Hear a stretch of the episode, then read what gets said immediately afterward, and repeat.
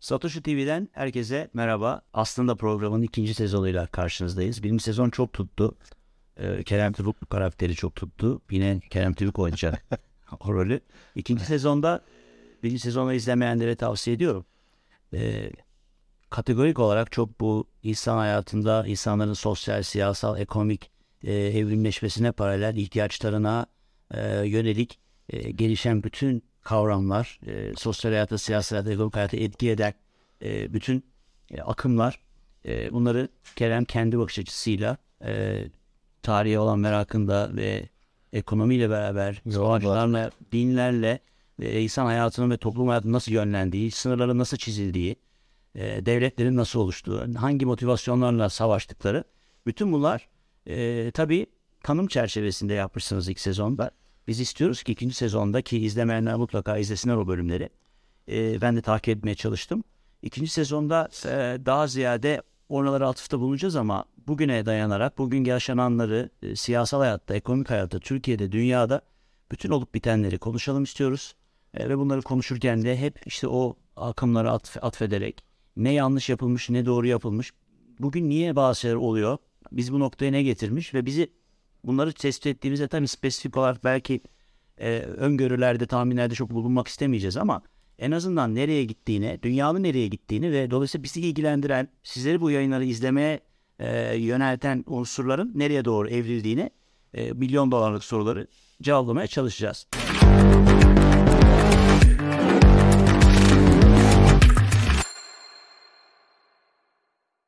Kerem hoş geldin. Hoş bulduk. Ee, Satoshi TV'de aslında ikinci sezonunda bu ilk programda tabii bu aslında çok daha önceden planlanmış bir programdı Kerem'le aramızda. 2023'ü karşıladığımız program bu ilk sezon, ikinci sezonun ilk programı. Ama malumunuz bir deprem felaketi yaşadık. Ülkemizin dinamiklerinde tabii aslında onları da konuşmak istiyoruz. Yeri geldikçe bazı bölümlerde yer vermek istiyoruz. Türkiye'deki siyasal e, değişime, dönüşüme, bunun ekonomik hayata yansımaları, seçim sürecine giriyoruz. E, deprem yaşadık, bunun etkileri olacak sosyal ve ekonomik. Dolayısıyla bu felaket sonrasında tabii Türkiye'nin de bambaşka bir hikayesi var e, ve 2023 bambaşka zorluklarla bizi bekliyor. Arada bunlara da değineceğiz ama esas biz bunları tasarladığımızda böyle bir felaket de yaşamamıştık ve programı çok önce çekmiş olmalıydık aslında. E, 2022 tüm dünya için enflasyonla mücadele bakımından, işte parasal sıkılaştırma kavramı içerisinde bunun sosyal ve ekonomik hayata etkileri bakımından e, çok zor bir yıldı ve herkes 2022'den bir an evvel kurtulmak istemişti. E, 2023'ü nasıl karşılayacağız? 2023'te bizi hangi sorunlar ve çözümler bekliyor? Bunları konuşmak üzere hazırlık yapmıştık ki e, Mart'a kadar sarktı deprem yüzünden dediğim gibi bu program. Ama yine biz bıraktığımız, planladığımız yerden Kerem devam edelim. E, sen e, 2023'ü e, dünya açısından şimdi üst üste bankaların iflasları, bunların kurtarılma süreçleri, işte ne bileyim Kredi Suisse'in şimdi 54 milyar dolarla İsviçre Merkez Bankası'ndan kurtarılma hikayesi var. Yardım diyorlar buna ama aslında hepsi kurtarılma. Ya da işte Silicon Valley Bank'in geçenlerde yine aynı şekilde kurtarıldı ve yine Fed'in de böyle sıkıntı olduğu müddetçe biz işte e, burada paketlerimiz var bunlar için özel böyle emergency paketleri falan dediği. Yani aslında 2008'in ufak ufak teaserlarını gördüğümüz bir tablo. Şimdi tabii yani bizi buraya getiren bir Bitcoin gerçeği var. Onun yarattığı bir blockchain var. Bitcoin ekonomisi var. Bitcoin'in sunduğu bir e, çözüm var dünyada bu finansal artık iflas eden sisteme. Dolayısıyla 2008 ile 2023'ü karşılaştırdığında sen neye ne, şaşırdın mı bu arada ya bu olup bitenleri? Bundan sonra olacaklarla ilgili ne düşünüyorsun? Önce bir 2023'ü nasıl karşıladığımızı bir değerlendir. Ondan sonra zaten bir sürü sorular cevaplar kendinden gelecek. Tabii. Ee, 2008'e biraz benziyor. Ee, 2008 krizi de ilk e, Fed'in faiz arttırımlarıyla başlamıştı. Ee, 2008 öncesi yine genişlemeci, kolay para politikalarıyla ısınan ekonomi.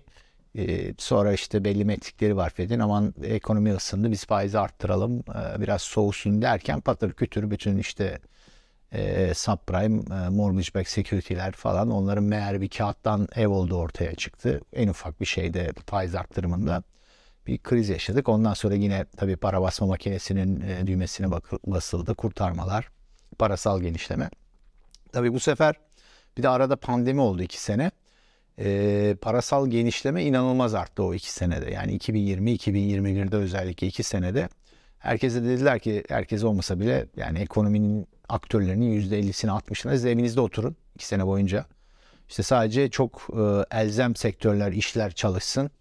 İşte siz dükkanınızı açmayın, evden çıkmayın 3 ay. İşte siz bilmem ne yapmayın.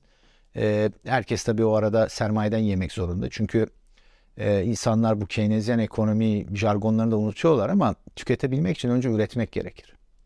Üretmeden tüketebiliyorsan var olanı hazırdan yiyorsun demektir. Bu da ekonomide sermayedir. Sermaye yersin tamam bir süre bu çiftçinin tohumu yemesi gibidir aslında. İlk başta karnını doyurur ama ekim zamanında bakarsın ekecek tohum yok.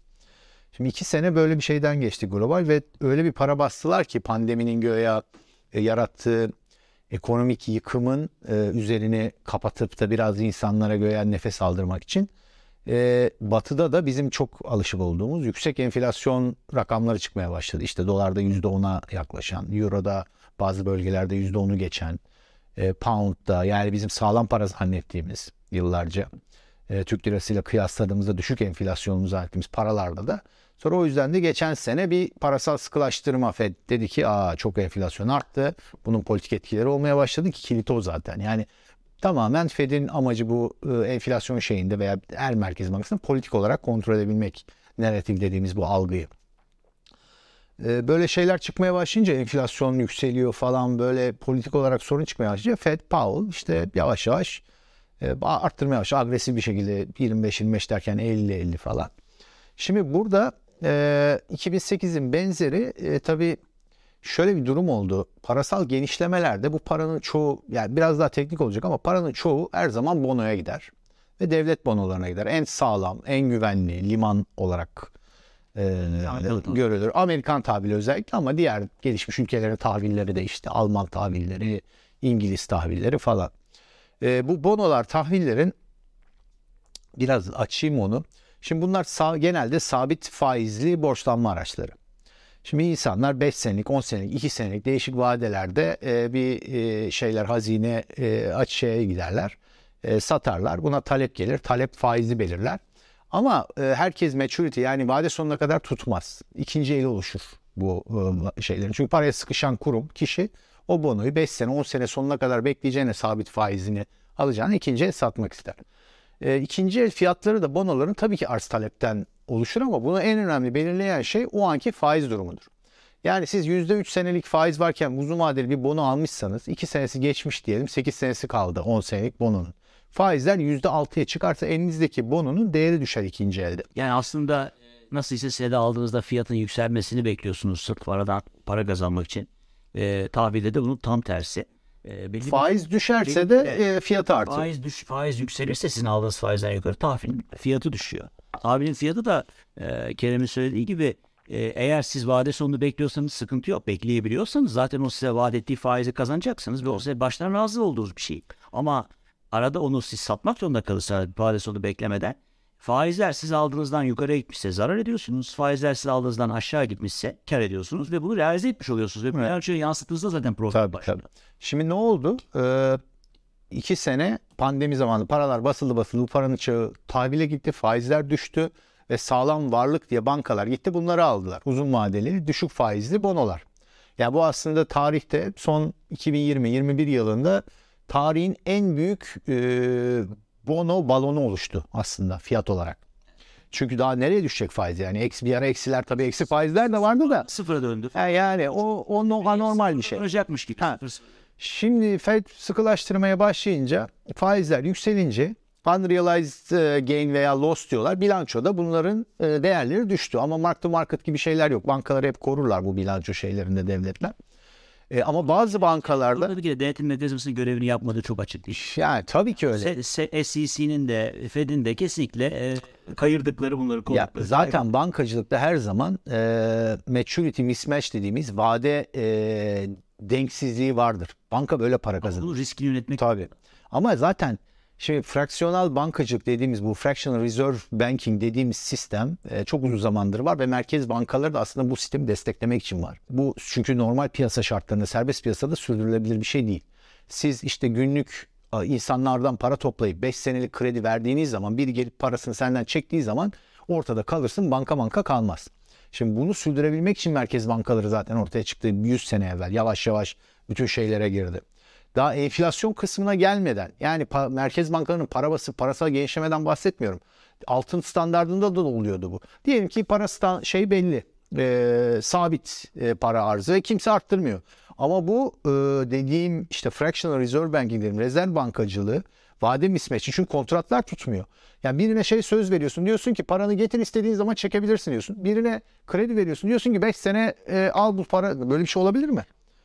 Yani bu olamayacağı için Örtüştürmen mümkün değil. Alacağın alın. işte o ancak bono satışı aslında mümkün. Serbest piyasa bankacılığı buraya gitmek zorunda. Ama buraya gitmemesinin sebebi piyasanın terbiye edici şeyini devlet, Merkez Bankası aracılığıyla almış.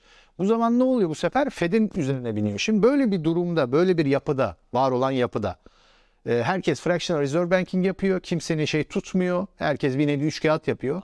Bir bankanın başı belaya girince Fed bunu kurtarmak zorunda kurtaracak. Bu kurtardığı noktadan sana unutturmayacağım, hatırlatacağım e, kaldığın yeri. Çünkü bir şey daha sormam lazım. 2008 ile karşılaştırdığımızda ve 2023'ü doğru okumak için mutlaka onu konuşmam ve seni konuşturmam lazım o konuda. Ama şunu söyleyeceğim. Yani sadece iş bu vade e, mismatchleri e, sonlarının mismatch olması da iyi bitmiyor. Ben ona razıyım bir ölçüde. Çünkü o belli bir. Ama benim gördüğüm sen belki onu açmak istersin. E- ekonomik yapı, finansal, dünyadaki küresel finansal sistem o kadar gelişti ki bu çok olumsuz bir şey ama ben iyi anlamda söylemiyorum o gelişmeyi. E, türev piyasalar, türev piyasalar, türev piyasalar herkes her şeyin türevini birbirine satmaya başladı. Bu counterparty risk dediğimiz uluslar herkes parasını çağırmaya başladı. Yani aslında o mismatch bir de türe, türev İşte ürünlerle kontratlar tutmayınca o da çok bak. Şimdi ay, onun altında şöyle- yatan problem de kontratların e, tutmaması. Şimdi aynı rezerv Tutmak bankacılığında gibi evet saklıyor üç kağıdı. Yani türev üzerine türev yaparken birbirlerine hadi kardeşim şöyle düşün. Şimdi her şirketin bilançosunda e, varlık e, şeyleri varlıkları vardır, borçları vardır ve sermayesi vardır. Varlıklardan borçları düşersin, sermaye çıkar, öz sermayesi kalır karlı bir şirket, varlığı olan, hala sermayesi olan bir şirket bir gün diyebilir ki ben tasfiye ediyorum kardeşim şirketimi, kapatıyorum. Varlıklarımı aldım, sattım, borçlarımı ödedim. Kalan da benim param koydum cebime gidiyorum der. Bir tek bankalar hariç. Bankalar bunu diyemez. Çünkü bankaların hepsi öyle bir sistem oluşmuş ki e, ve banka bilançosu da bilerek e, tamamen normal şirket bilançosundan farklı değerlendirilir. Saklamasını borç olarak yazarlar, onu varlık olarak üç kağıt doludur. Yani resmi banka bilançolarının hepsi üç kağıt üzerine kuruludur. Gerçek muhasebe uygulanmaz. Ve bu sistem e, bu sistem önce sağlam parayla başladı. Deni, yani şu, bu tarihsel olarak bunları anlamak lazım. Altın parayken başladı. Biraz açgözlülükten, biraz işte çünkü şöyle düşün sen bankasın. Arayı bok dolduramadıkça Evet. ikna sizi. Yani sürekli diyor ki adam ben bunu harcamıyorum diyor. Pavyonda yemiyorum, borç veriyorum diyor. Adam nasılsa şey olacak diyor. Sen benim param orada duruyor. Bana da söz vermiş, sana da söz vermiş. İkimizin de kontrat yapmış. Birbiriyle meç etmiyor kontratlar. Yani ikisinin de execute etmesine imkan yok. Bir örnek vereyim. Bazen veriyorum bu örneği. Bu şeye benziyor. Senin evin var. Oturmuyorsun. Ben emlakçıyım. Bana anahtarı verdin. Ben gösterip kiraya vereceğim evi tamam mı? Sana söylemeden kiraya verdim. Cebime atıyorum parayı. Senin haberin yok. Tamam mı? Bu üç kağıt değil mi normalde? Bu e, emlakçılıkta niye yapılamıyor? Çünkü se- ev- evler heterojen, benzersiz. Sen bakayım evime dediğinde ben başkasının evini gösteremem sana. Senin evini göstermem lazım. Sen Bunu- da yapabiliyorsun. ya bunu da parada yapabiliyorsun. Diyorsun ki ben senin paranı almışım, başkasına borç vermişim. Benim param nerede diyen birine şimdi bankalar diyor ki ulan toplasan bu kadar para var. Bunun yüzde onu ancak diyor bana gelir ister parayı diyor.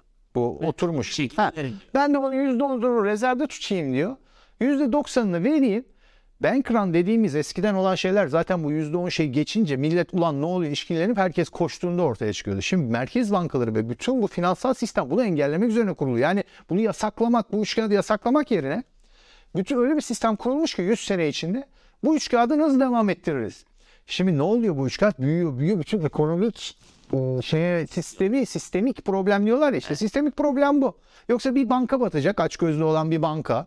Bir öbürü batacak, kurtulacakken bütün sistem. Şimdi zaten zaten e, Kerem'in bütün anlattıkları içerisinde işte o bulaş riski, ka- karşı taraf riski, sistemik risk, e, bütün bunlar var. Yani şu anda yaşananların hepsi buradan kaynaklanıyor. Bu noktada e, bir de şu var yani e, ser- serbest piyasa düzeninde hepimiz serbest piyasa düzeninden yanayız. Zaten tarih bunu gösteriyor. Serbest piyasa düzeniyle ancak medeniyet var oluyor, refah var oluyor. Bunları da konuşacağız. E, hep kafamda bazı şeyler var bunlar. E, dönüp birinci sezona döneceğimiz yerler.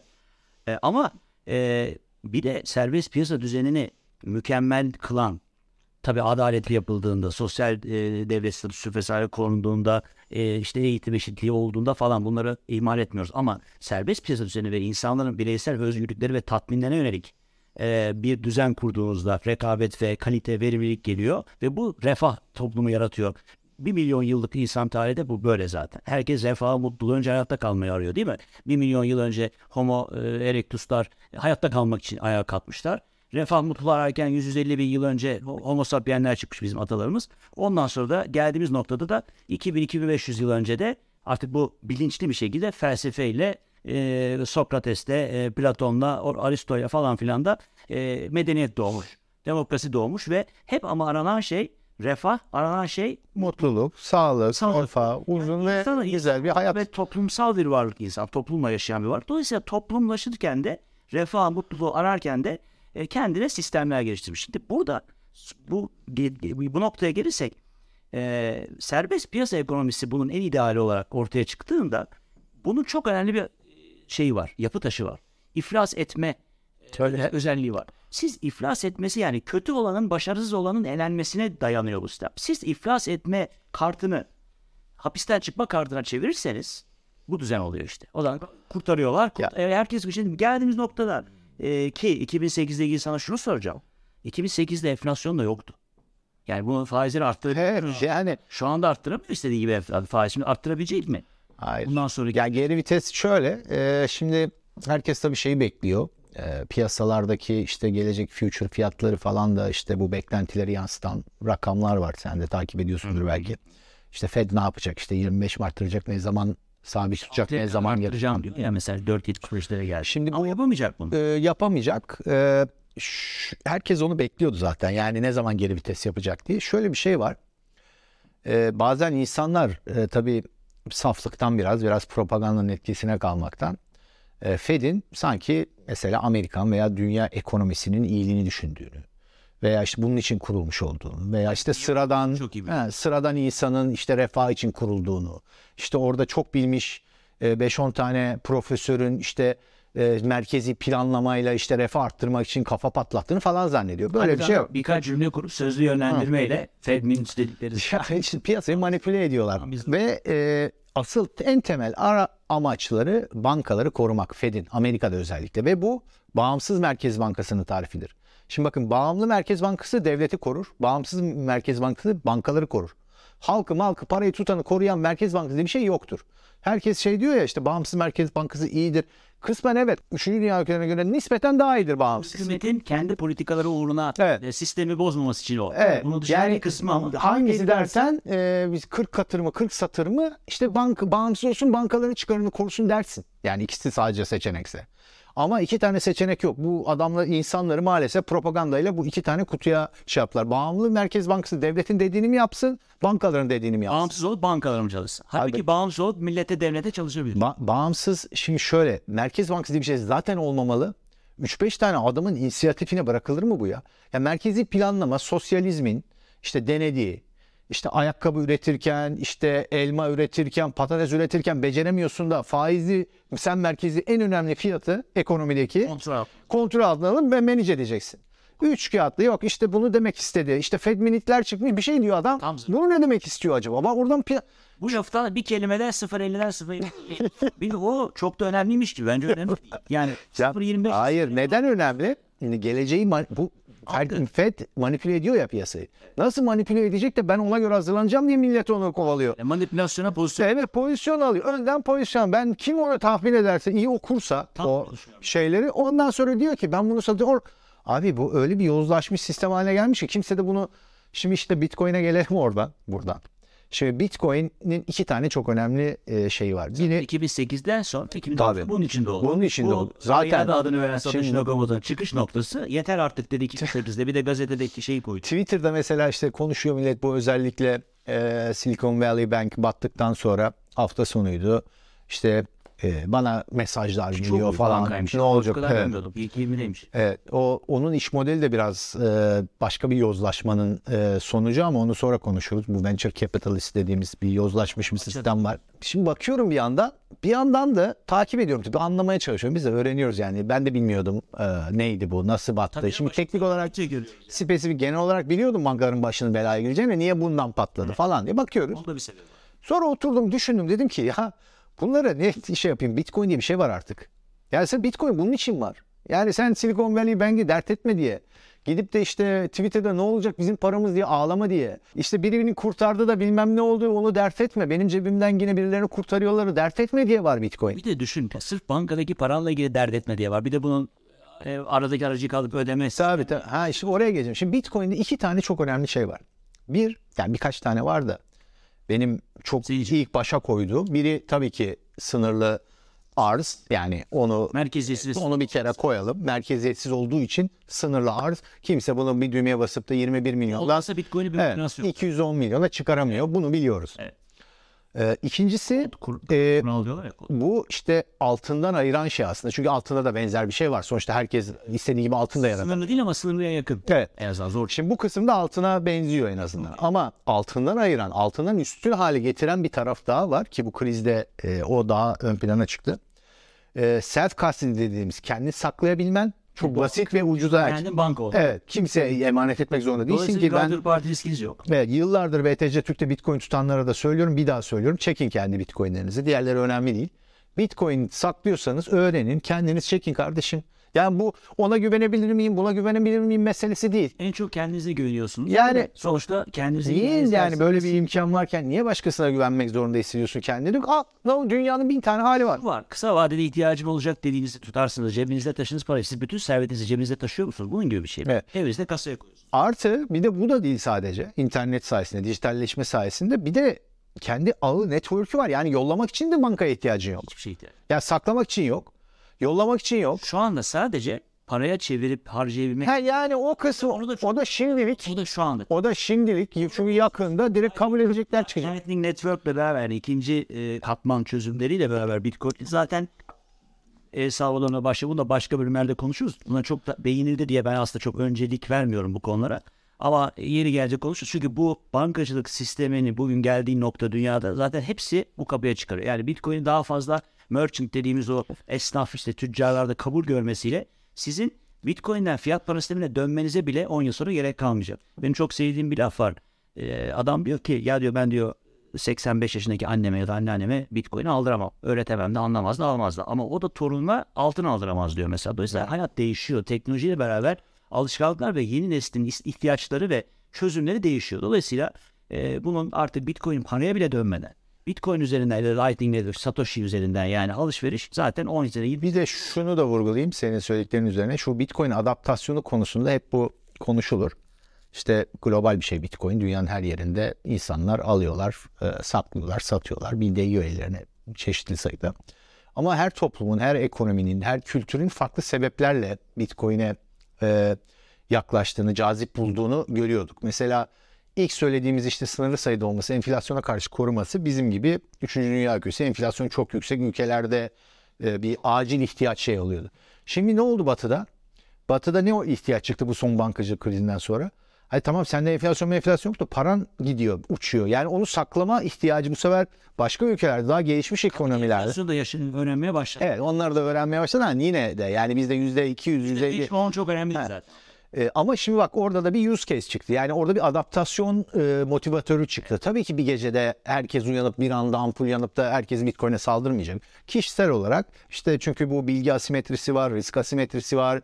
E, etraftan insanlar bu sosyal şeyler böyle yavaş yavaş yayılır. Oradan duyarsın, buradan şey yaparsın. Olumlu anlamda bulaşıcı. Evet yani bunlar e, hep Bitcoin'in lehine çalışan, lehine çalışan demeyelim de yani bunun sürdürülemeyeceği zaten belliydi. Allah'tan Bitcoin var. Oraya geleyim yeniden. Evet. Yani 2009'da da ben çok iyi hatırlıyorum 2008'i. O zaman 6.ydım. E, geleceğini de bekliyordum o krizinde. Yani böyle olacağını beklemiyordum ama bir şey olacak falan gibi beklentilerim vardı. E, yine ekonomiyle, para teorisiyle ilgiliydim. Ama Bitcoin yoktu. Altın vardı. Altının sıkıntıları vardı. Sonra yine sağlam çözüm. Evet yani altın yine altına bir sürü yatırımım vardı ama şu anda Bitcoin'in verdiği altının da üzerinde avantajlar ve bütün dünyaya önerdiği. Yani Afrika'da bile yani minicik bir cep telefonuyla yani ne kadar e, Afrika'da kullanımının arttığını takip ediyoruz. Yani e, Peki şimdi yani Bitcoin daha çok konuşacağız tabii ki. Yani ister istemez biz e, Bitcoin'i konuşmak istiyoruz diye değil. İstemek zorunda kalacağız zaten. Bir sürü konu oraya getirecek. Onun sunduğu değerlere getirecek. E, Az önce olduğu gibi ama ben en başındaki soruya döneyim. 2023'ü bu çerçevede yani çok fazla da uzatmak istemiyoruz her bir bölümü. e, sıkılmayın diye. E, bu arada e, konuşmamızı isteriz. Biz buluyoruz bu arada konuşacak bir sürü konu ama istediğiniz şeyler varsa bunu da hep yapmak istemişim ben.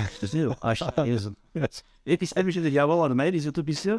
Ya. Aslında aşağıya ne güzel. bir de abone olur. E, abone olun. Bir de Bir de ne var? şey like mı var? Bir de like mı var? Belki boş ver. Like var ya. abone ol da boş ver. Aşağıya yazın. Bu hareketi hep yapıyorlar. Ben bir gün yaparım diye umuyordum. E, ve hani Ama başta merhaba YouTube kanalıma hoş geldin demedin o klasik. satış, satışına bir ortaya ulaşabilsek ona dedirteceğiz. Şimdi e, dolayısıyla e, yazın e, önerilerinizi ve isteklerinizi yazın. Kerem'e ne sorayım, ne konuşalım, neyi tartışalım. E, Zor sorular sorma. İşte. Önemli değil yani her yola geliriz. O bakımdan e, onu da yapalım ama en baştaki soruya dönmek istiyorum. En azından bir toparlayıp bir program işte açılış programı gibi iki sezonu yaptık. Çünkü daha biz bu bankacılık krizini, bankacılık sisteminin falsolarını, bunun nasıl örtbas edilmeye çalışıldığını falan daha çok konuşmamız gerekiyor. Çünkü senin daha bir sürü şey var söyleyeceğini bildiğim ama geçiyoruz hızlı. E, ve bunun Bitcoin'in buradaki rolü ne olacak önümüzdeki süreçte? Ama sen şu 2023'ü biz neyi konuşacak, konuşacağız en çok yani? Çünkü bir yandan işte 2008'de karşılaştırdın ama ya o zaman enflasyon yoktu. Faizi arttırmak kolaydı. Şimdi artık 0.25'i bile arttıramayacağı eli titremeye başladı. Ya 0.50 e, bundan şey vermiyor ama 5 oluyor. Garanti 0.50 iken bugün 0.25'e eli titriyor. Yani gidemeyecek 0.25'e haftaya değil mi? Dolayısıyla 2008'dekiler evet ben şeyi de yapmak istemiyorum bu arada yani hani dolar e, çok hızlı şekilde rezerv para olmaktan çıkıyor. Herkes bitcoin onu da Evet. böyle bir hani böyle bir fantazi içinde de olmadan gerçekçi bir şekilde bu e, adaptasyon benimseme sürecini konuşalım istiyorum. E, kimseyi de hayal haline sürüklemek istemiyorum. Yani önümüzdeki yıl e, bugünlerde dolar para rezerv olmaktan çıkmayacak yani. Ama şu var. Evet İsviçre Merkez Bankası da topa giriyor. Bu domino etkisini bu kağıttan senin söylediğin evler yıkılmasın ve onlar ortaya çıkmasın diye bu bank sistemindeki şaklabanlıklar elbette onların kozları var. Yani 50 milyar doları küt diye çıkartıyor. Kredi Suisse'i kurtarıyor. Kredi Suisse %30 düştüğü gün her şeyin hissesi %40 artabiliyor. Bunlar var. Bunlar olmaya da devam edecek. O kadar kolay pes etmeyecekler. 100, 100 küsur yıllık bir e, düzen var burada. O düzen o kadar kolay tabii ki pes etmeyecek. Kendini savunacak. Ama 2023'e geldiğimizde işte bu bir yandan enflasyondan çok korkuyorlar haklılar. Faiz yükseltmek için de başka çözümleri yok. Parasal sıkıştırmacı başka çözümleri yok. Ama bunu yaparlarsa da iflaslar, e, e, durgunluk riski ki hani şu anda bankaların bilanço riski söz konusu. E, Ki orta ölçekli banka feci vaziyette şu an Amerika'da. E, e, onu kurtardın bunu kurtardın. O zaman 2008'den ne fark kalabilir? Artı hadi kurtarmayı becerdin diyelim.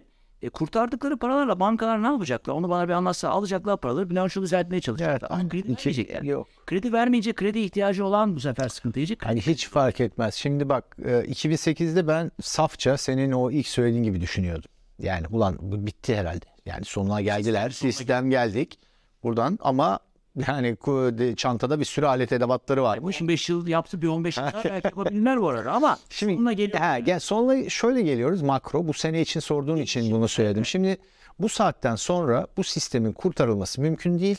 Çünkü e, kolay para eroinman, eroin alışkanlığı gibi bir şeydir. Ve e, krize girdiği zaman bir eroinman, eroin bulamayınca nasıl büyük bedeli varsa e, sıkı para politikasında ekonomilerin girdiği bu krizinde politik çok büyük sonuçları olduğu için kimse çıkıp bu saatten sonra evet kemer sıkıyoruz kardeşim falan batıda diyemez. Bu en son 80'lerde işte 70'lerin sonunda Reagan Walker zamanında bir kere Amerika yaptı. İlk şeyden çıktıktan sonra altın Devirirler. Evet. Altın standartını şey yaptıktan sonra e, 71'de bir an böyle manyak bir enflasyon olmuştu. Ama bütçeler bütçeler işte böyle bütçe açıkları Amerika'da çok büyük değildi. Reagan geldi. Walker'la bir sıktılar işte toparladılar. Şimdi o şeyi geçtik bir kere. Bunu biliyoruz. Parasal e, genişleme bir şekilde devam edecek. Ama nasıl de, e, şimdi parasal genişlemenin sonuçları paranın nereye gittiğiyle alakalı. Sen dediğin gibi şimdi parayı alıp belli mekanizmalarla bankanın iç, bankaların içine koyup bilançoları düzeltip dışarı çıkmalarını engellerse piyasaya gitmezse bu para enflasyona neden olmaz. Şimdi e, büyük ihtimalle böyle şeyler deneyeceğiz. Aynısı mesela 6 ay evvel galiba İngiltere'de oldu. Yani İngiltere'de faiz arttırmaya başladı Fed'in arkasından e, Bank of England. Sonra büyük emeklilik fonları batıyordu neredeyse. Niye? Çünkü adamlar margin kol e, şey yapmışlar. Marginle e, ucuz e, devlet tahvili almışlar. Çünkü yüzde bir, yüzde yarım faiz olduğu için emeklilik fonları return istiyor, getiri istiyor, emeklilere söyleyecek. Bir anda bütün e, İngiltere'nin emeklilikleri, özel emeklilik sistemi batmak üzereydi. He, o akşam hemen herkes şeyi aradı. E, bu firmalar. Bank of England'ı aradı. Ne oluyoruz falan pat diye böyle bir şey onu satın aldı. Bir şeyler yaptılar, kurtardılar. Ortada o, bir pansuman yaptılar. Ve kurtardılar dediği o, o gün o gün tam olarak söyleyeyim. İngiltere'deki traderlar bankaların büyük böyle havalı belirlinci kattaki traderları falan o gün şöyle değerlendiriyorlar. E, ölümün köşesinden Evet. Türkiye. Yani sistem çöküyordu. Ya ona izin vermezler. Ona izin vermezler. İşte ama bak her vermedikleri an İşte para ölüyor. Yavaş yavaş ölüyor. ölüyor. O şey bu özeti bu. Para Evet. ölüyor. Fiyat para ölüyor. Şimdi eskiden para Bir anda ölmüyor. Evet. Bir içinde ölüyor. para ölüyordu. Eskiden alternatif de yoktu. İster istemez millet mecbur kalıyordu. Şimdi Allah'tan Bitcoin var. Yine oraya şey yaptım. Bir alternatifimiz var. Daha hazır değil belki. insanlık. Yani Bitcoin hazır da. Ama sonuçta benim beklediğim şimdi 2023'e gelirsek spesifik olarak dediğin gibi bunlar e, bankaları bir şekilde kurtaracak. Zaten başladılar kurtar. Başladılar kurtarmaya. Peki şu olabilir mi? Çok kısa söyle. Hani kötümserini de sorayım. Kurtaramayacak kadar büyür mü? Yok. Ama mesela şu anda e, en son gördüğüm benim %71 ihtimalle resesyon olacak diyorlar. Ya resesyon olacak. Resesyon istiyorlar zaten. Şimdi resesyon şu demek. Ekonomik daralma, daha az üretim, Bu, ama daha büyük işsizlik. daha büyük işsizlik önemli değil. Hiç umurlarında değil. Fed'in hiç umurlarında değil. Bankalar dışında Altını çizelim. Kerem Tibok dedi ki yayından önce de bunu mut- mutlaka dedim içeride söyle. Barış dedi, Fed dedi işsizlik çok artmış. Ya eksik olan kısmı tamamla. Şirketler batmış. Umurda bile olmaz. Fed sadece bankalar sıkıntıya girince ayağa kalkar dedi. Doğru mu? evet, o da oldu yani. Bunu daha önce de söylemiştim. Daha geçen hafta olan bu. Doğru. Şimdi e, hatta istiyorlar. Yani adamlar çünkü onların Keynesyen kafada şöyle bir şey var. E, işte ekonomi ısındığı zaman enflasyon oluyor. Çok ekonomik aktivite enflasyon getiriyor diye bir aptalca bir şeye Yeterince bir şey yapmışlar. getirmez. Ya kardeşim para miktarı artarsa enflasyon olur. Başka türlü enflasyon olmaz. Para miktarını arttırmazsan istediği kadar ekonomi cangır cangır yansın. Hiçbir şey olmaz. Olsun. Ne isterse olsun. Çünkü bazı sektörler artar, bazı sektörler düşer. Kendi işi. Bütün fiyatlar artmaz. Bütün fiyatların artmasının tek sebebi para miktarının artması. Şimdi milleti cahil bıraktılar yıllardır propagandayla. Hala bunu savunuyorlar. O yüzden merkez bankaları Fed e, veya işte Türkiye Merkezi veya başka bir merkez bankası Baktı enflasyon rakamı şey oldu. Tek akıllarına gelen şudur. Ekonomiyi soğutalım, ekonomiyi daraltalım, ekonomiyi bilmem ne yapalım. Zaten ister istemez faiz yükselince bunun etkileri oluyor ama şimdi adamlar dedi, senin de söylediğin gibi bir tek bankaları şey yapamazlar. Çünkü Fed'in varlık amacı bankaları korumaktır. En başta söyledim. Başka bir amacı yok. Yani kimse zannetmesin işte ekonomi iyi gidecek bilmem ne refah arttığı için orada birileri bir şey yapıyor. Yok böyle bir şey. Hatta halkın halkın refahını o kadar düşünmezler ki işte hükümetler zaman zaman Fed'le kavga ederler. Amerikan hükümeti mesela seçim yaklaşırken Fed'e aman yapma etmeler. Fed de dinlemez. Çünkü bunlar patronu bankalar. Evet. Patronu halk değildir. Ya işte bu e, bağımsız Merkez Bankası, bağımlı Merkez Bankası arasında bu zaten sadece merkez bankalarında değil. Genel olarak e, ben bunların hepsine faşizm diyorum ama bir tahterevalli gibi. Şimdi büyük devlet, büyük şirketler, bir ekonomi düşün. Bir Amerika'yı düşün, bir Çin'i düşün. İkisinde de büyük güçlü devlet, ikisinde de güçlü şirketler var. Ama Çin'de güç dengesi devlete yöneliktir. Amerika'da şirketlere yönelik. Güzel sektör. Şimdi Amerika'da şirketler politikacının ayağını kaydırır. Zaten iki ucu da faşizm zaten. Evet ikisi de faşizm ama biri korporatizm onların e- ek şeyleri var. Biri korporatizm şey zaman Hitler zamanında da bu böyleydi. Volkswagen vardı. Hugo bu. Neyse bunların hepsi böyle faşist. Olivetti vardı şeyde hala vardı. Neyse bunlar yönlendirirler. Büyük şirket hep vardır faşizmde ama bazen işte bu tahtirevallinin güç dengesi kayar. Bu tabii kültürel bir şey. Yani Amerika'da biraz daha özgürlük şeyin varsa şirketler daha güçlü olsun istersin. Biraz daha kolektivist bir yapıdaysan devletler. Anahtar kelime de her zaman hani dedik ya insanın için önemli olan refah, adalet, işte mutluluk dedik. Onun da bulunduğu yer hep bir denge olsun. Denge. Evet. Dengeyi bulacaksınız. Ya. gittiğinizde nereye giderseniz gidin ucunda Devlet-. Devlet güçlü olmayacak. Şimdi mesele o. Devlet güçlendiği zaman bu devleti biri ele geçiriyor. Ya bürokratlar, politikacılar ele geçiriyor. Çin gibi oluyor. insan yönetiyor. Tabii. Ya da şirketler ele geçiriyor. Halbuki devlet büyük güçlü olmazsa, devletin işi işte ben kardeşim burada e, kavga çıkarmayın aranızda. Hayır. Birbirinizi şey yapmayın ben takılıyorum da kimse o zaman gidip de orada yani Mesela- şey de olmaz. Mesela onu bir gün konuşalım. Devletin rolünün ne kadar olması gerektiğiyle ilgili. Hani bugün artık bunu toparlayalım birkaç dakika içinde senin sözlerin ama hani ben mesela ben liberal olarak kendimi adlandırıyorum ve benim baktığım yerden bütün ben de geçmişi okuyorum, tarihe bakıyorum falan. Kendime bir tanım da yapmışlar beni göre. Sosyal liberal demişler. Çünkü ben belli bir yerde sosyal devletin yani para kazanma motivasyonu olmayan işlerde e, askerlik, polis, belediye, çöpleri toplaması falan filan gibi bunların da kamu hizmeti olarak verilmesi için güçlü bir sosyal devlet. Sonra da sosyal güvenlik sistemi. Ama onun için de çok adil ve gerçekten iyi bir vergi politikası. Para basmak ve bütçe açığı yaratmayan bir devlet. İşte Ama ben onu ütopik buluyorum. Yani böyle bir şey olamayacak insan doğası sebebiyle. Sen ne kadar iyi niyetle, ha, iyi niyetle böyle yapmaya çalışsa o, çalış. o mücadele de zaten kaçılmaz yani. O mücadele vereceksin. Çünkü Çünkü oraya çekiyor. Abi şimdi şöyle düşün. ucunda Sen üretken, sen üretken bir adamsın. Ben işe yaramaz tembel bir adamım. Tamam mı? o komünizm Yani hayır. Şimdi devlete ben devlete giderim abi. Sen gitmezsin devlete. Tenezzül bile etmezsin. Ben keyfim yerinde dersin. işimi yapıyorum dersin. kadar adam alacak. Ya işte o ister istemez öyle yozlaşıyor. İnsan doğası yozlaşma. Yani- Ama e, ben de işte ben kendimi tanımlarsam ben anarko kapitalistim. Ben devletin her e, verdiği hizmetin iddia ettiği, verdiği iddia ettiği piyasada fiyatla daha iyi yapılacağını, daha sağlam yapacağını, olmayan kısımlarında sosyal dayanışmayla toplumun kendi içinde işte deprem oldu, e, doğal afet oldu, işte bir şey oldu. Bunların toplumu kendi içinde gönüllü olarak e, birbirine dayanışma içine girdiği, e, birbirine destek olduğu şeklin o arayı kapatacağını düşünüyorum. Orada da e, orada da biraz ütopikleşiyor. Olamıyor çünkü gerçekleştiremiyor bir türlü. Senin söylediğin hani bu da böyle Doğru. yapabileceğin şeyler de gerçekleştir. Dolayısıyla hani eğitim Olabilir. dediğimiz adalet mekanizması, eğitim mekanizması, eğitim eşitliği diyoruz. Yani bugün özel e, okullara veriyoruz çocuklarımızı milyon veremeyen ne yapıyor? Burada çok ciddi bir adaletsizlik var. Dolayısıyla eğitim, adalet, sosyal güvenlik, yaşları bir toplumun yaşları ne kadar refah içindeyse toplum o kadar refah içindedir. Yani dolayısıyla bunları da yönetebildiğim bir yapı ama işte hep problem insanın kötü niyeti. Abi işte tartışmalarımız buradan çıkacak. Evet. Sosyal liberalle aşırı liberal, anarko liberal. İleride onları tartışırız. Ben- Doğru hepsini var. Ben ben şeyden çok uzağım. Şimdi ben de şu, Burada şöyle bir sıkıntı var literatürde. Milliyetçi bir söylem geliştiriyorsun. Hepimiz milliyetçiyiz. mi- e, Milletimizi seviyoruz. Öyle yetişmişiz. E, bu milliyetçiliği hemen birebir faşizm diyenler var. Öbür tarafta biraz sosyal diyorsun. Aa komünist. Kardeşim komünizm filmler dizisinde var. Ola- olamayacak bir şey. Ama işte çok anarko dediğinse o da neoliberalizmi getiriyor ve aslında senin her şeyi devleti tamamen yok ettiği yapıda ya da s- şey yaptığı yapıda bugünkü krizler doğuyor. ya şöyle söyleyeyim aradaki. Ben de eskiden biraz daha şeydim. Şimdi şimdi Biraz daha ortaya çekmek lazım. Ee, Ama- ben e, kendim ideal kafamdaki olması gereken şeyi tutarsızlıkları eleyerek tutarlı bir şekilde e, bir sistem kafamda yaratarak yapmaya çalıştım. Bu böyle yaptığım zaman bütün kendi içinde tutarlı tek şeyin e, herkesin kanun hukuk önünde eşit olduğu, herkesin mümkün olduğu kadar en özgür olduğu, yine de toplumsal dayanışmayla bir toplum içinde yaşadığı tek sistemin anarkokapitalizm olduğunu düşünüyorum. Ama her şeyin bir geçmişi var. Şimdi toplumların da geçmişi var. Şimdi oturup sıfırdan biz burada işte bilgisayarda simülasyon, bir zaten. simülasyon yapar gibi. Bu sıfır. Evet. Hangi? Anca ne olur? İşte benim gibi 100 bin tane adam bir şekilde bir yere gider. Tamam mı? Yani benim kafada.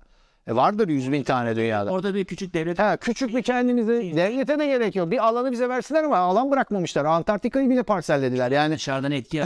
İşte bak Hayır dışarıdaki yetkiyi de geçtim abi. Bize mesela ben benim gibi 100 bin tane adam var dünyada yani. Yok benim gibi var tabii ki. Dünya çok büyük. Bir çölü verin abi. Sahara'nın ortasını verin. En boktan yeri verin. Ama onu da vermiyorlar biliyor musunuz? Çok var öyle şeyler. İlginçtir. Milletin böyle bağımsız gidip bir atol bulmuş adam doldurmuş. Gelmiş yan şeyden işgal etmişler. Tabii tabii. Peki o zaman şimdi şöyle yapalım. Bu ilk, ilk 2023'e merhaba programa biraz gecikmeyle de olsa.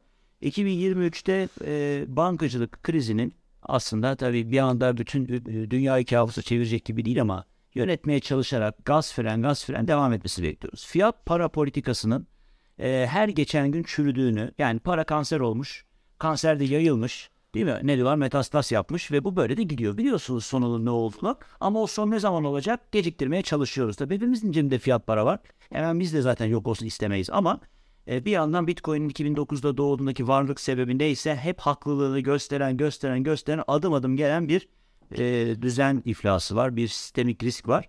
Bunların da aşama aşama geçmişe de giderek benim sezona da senin giderek e, bunları değerlendirmeye, konuşmaya çalışacağız, devam edeceğiz. Şimdilik birkaç banka, belki birkaç banka daha gelecek. Ondan sonra ona bir takım önlemler gelecek. O önlemler faiz arttırmayla enflasyonla mücadeleden taviz vererek olacak. Sonra gene belki bir fırsat bulup yine bir söylemle yahut da bir 0.25'te yapacaklar ama her geçen gün e, sınırsız e, para basmaya dayalı olan bu sistemin çürüdüğünü ve sizin de buna karşı pozisyon alarak ancak kendinizi koruyabildiğinizi göreceğiz. Bir 2023.